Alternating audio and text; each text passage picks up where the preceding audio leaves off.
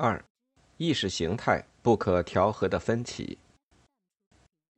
其实，随着欧洲战争接近胜利，西方国家与苏联在意识形态上的分歧已经渐渐暴露出来，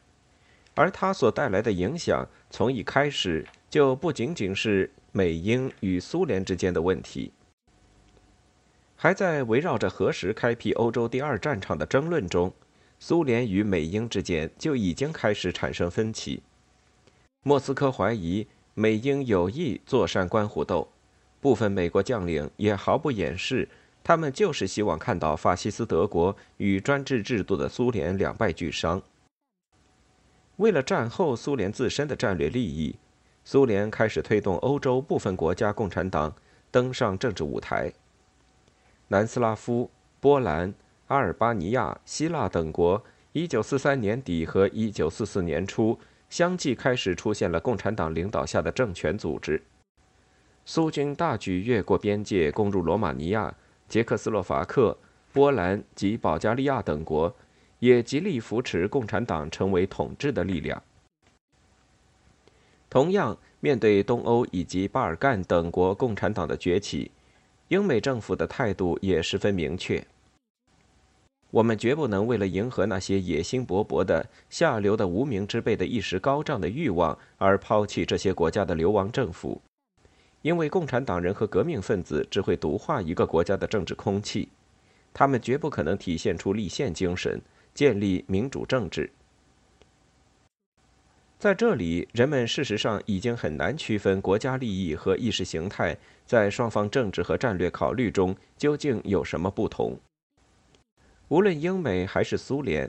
他们在考虑战后世界的安排时，显而易见都是把意识形态的选择与实现其国家利益的最大可能联系在一起。而他们各自的国家利益，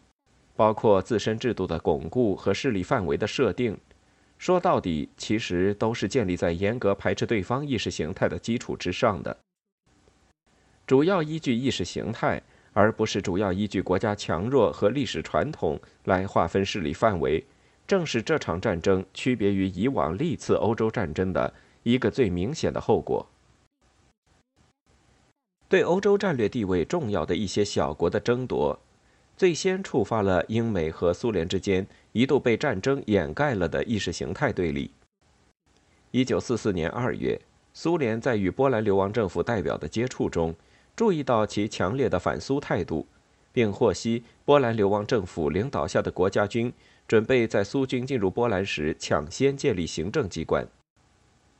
据此，苏联迅速决定援助波兰工人党大量发展人民军，并随着苏军进入波兰境内，宣告支持波兰人民代表会议组成的民族解放委员会作为波兰行政机构。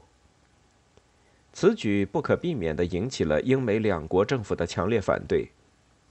在这种情况下，波兰流亡政府趁苏军进抵华沙城外之机，于八九月间在华沙发动起义，很自然被斯大林视为是波兰流亡政府企图排斥苏联支持的卢布林委员会的重大阴谋。结果，英美和苏联之间。围绕着应否援助华沙起义问题，发生了自战争开始以来最激烈的争执。罗斯福和丘吉尔联名致电斯大林，呼吁苏联立即向华沙波兰爱国者空投物资和军火，不然你是否同意火速帮助我们的飞机来进行此事？斯大林对此断然回绝。他得到的情报使他有理由宣称，波兰国家军的领导人完全是一小撮权欲熏心的罪犯。这时候发动起义是别有用心，因此他不仅坚决拒绝同华沙冒险发生关系，而且也不同意帮助美英空军实施空投行动。可想而知，苏联的态度不能不引发一场激烈的批评。美国驻苏大使哈里曼指责苏联。基于残酷无情的政治考虑，置抵抗战士于死地。丘吉尔则主张通过舆论揭露俄国人的这种古怪而阴险的行径。在华沙起义问题上所暴露出来的矛盾，实际上已经点燃了战后美苏冷战的导火线。只不过这个时候，不仅盟军在欧洲作战离不开苏联人，就是美国在远东战场上也还要指望苏联人帮忙。再加上盟军进展缓慢，苏军已进入波兰、罗马尼亚等东欧国家，眼看就要染指巴尔干半岛，希腊、南斯拉夫又都出现了共产党同流亡政府争夺权力的斗争，整个形势对英美明显不利。因此，无论是罗斯福还是丘吉尔，都不能不一面要求盟军指挥官尽可能抢占欧洲地盘，一面对斯大林做出某些妥协。华沙的起义者刚刚放下武器，丘吉尔就压抑住强烈的愤慨，与外相埃登急匆匆地飞到莫斯科去与斯大林讨论希腊的命运问题了。丘吉尔之所以如此重视希腊问题，是因为希腊卡在英国通过地中海接通其东方殖民地的咽喉处，对英国极具战略意义，而强大的希腊民族解放阵线却突然间否认流亡政府。准备独立掌权，这等于说，将来地中海的通道很可能会处于俄国人的炮口之下。丘吉尔当然要坐卧不安。他这时在考虑用武力来对付希腊共产党了。他一面要求英军总参谋长准备紧急调动一万或一万两千军队进入雅典，呼吁美军协助英军行动，一面强硬地表示。万一事态恶化，希腊民族解放阵线趁战争混乱之际使希腊共产主义化，建立一个专横的共产党政府，英美必须准备鼓动和援助希腊人民反对布尔什维主义。要对希腊共产党动武，丘吉尔不能不考虑苏联的反应，因为如果不能取得苏联的谅解，英军即使能够占领首都雅典，以后也未必能够真正取得对整个希腊半岛的控制权。早就熟悉了殖民主义那一套强强交易的丘吉尔，于万般无奈之中，不得不主动提议苏联战后可以取得对罗马尼亚的控制权，在保加利亚也可以占有主要优势，包括在南斯拉夫和匈牙利也可以占有相当优势，以此来换取斯大林承诺希腊为英美的势力范围。反正苏军已经大举进入罗马尼亚，并逼近保加利亚和匈牙利的边境。南斯拉夫共产党又势力强大，英美事实上对这些国家最多也只能争取到如此程度。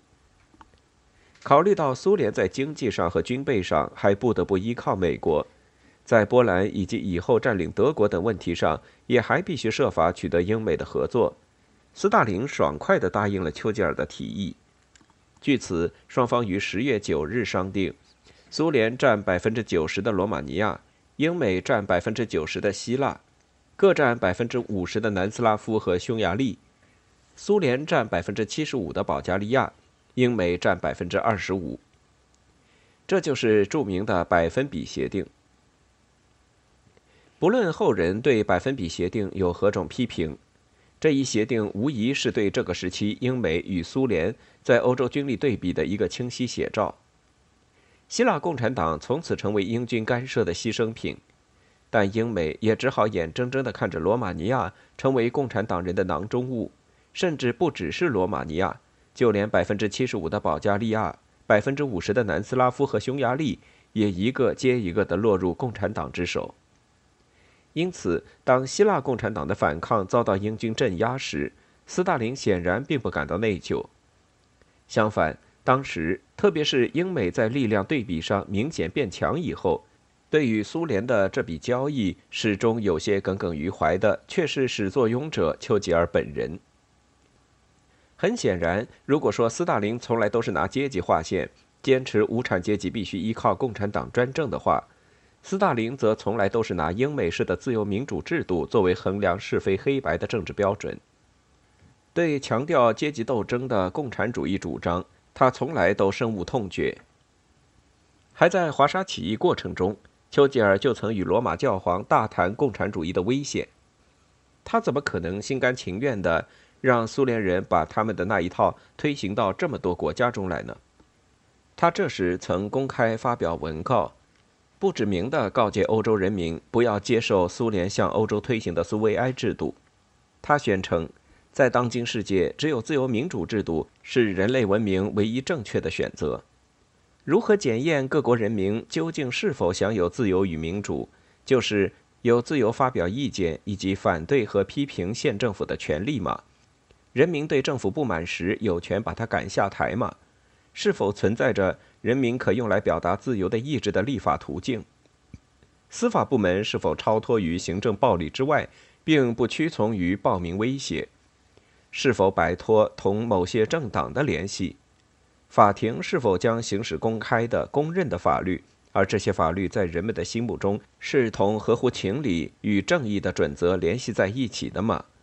是否对穷人与富人、平民与政府官员做到一视同仁？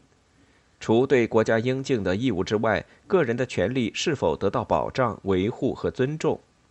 为了生计而日夜操劳，为了养活一家人而疲于奔命的普通工人或农民，是否有免于恐惧的权利？毫无疑问，这绝不仅仅是丘吉尔个人的看法，他同时也是欧美大多数国家政治家的看法。因此，丘吉尔的讲话当时就得到不少美国官员的支持。哈里曼甚至已经开始担心苏联会把他在东欧的这一套照搬到远东去。他为此曾接连提醒华盛顿说：“苏联正在通过暴力手段向东欧国家推行其秘密警察，这就取消了个人自由，还有新闻检查、奴化教育等的做法。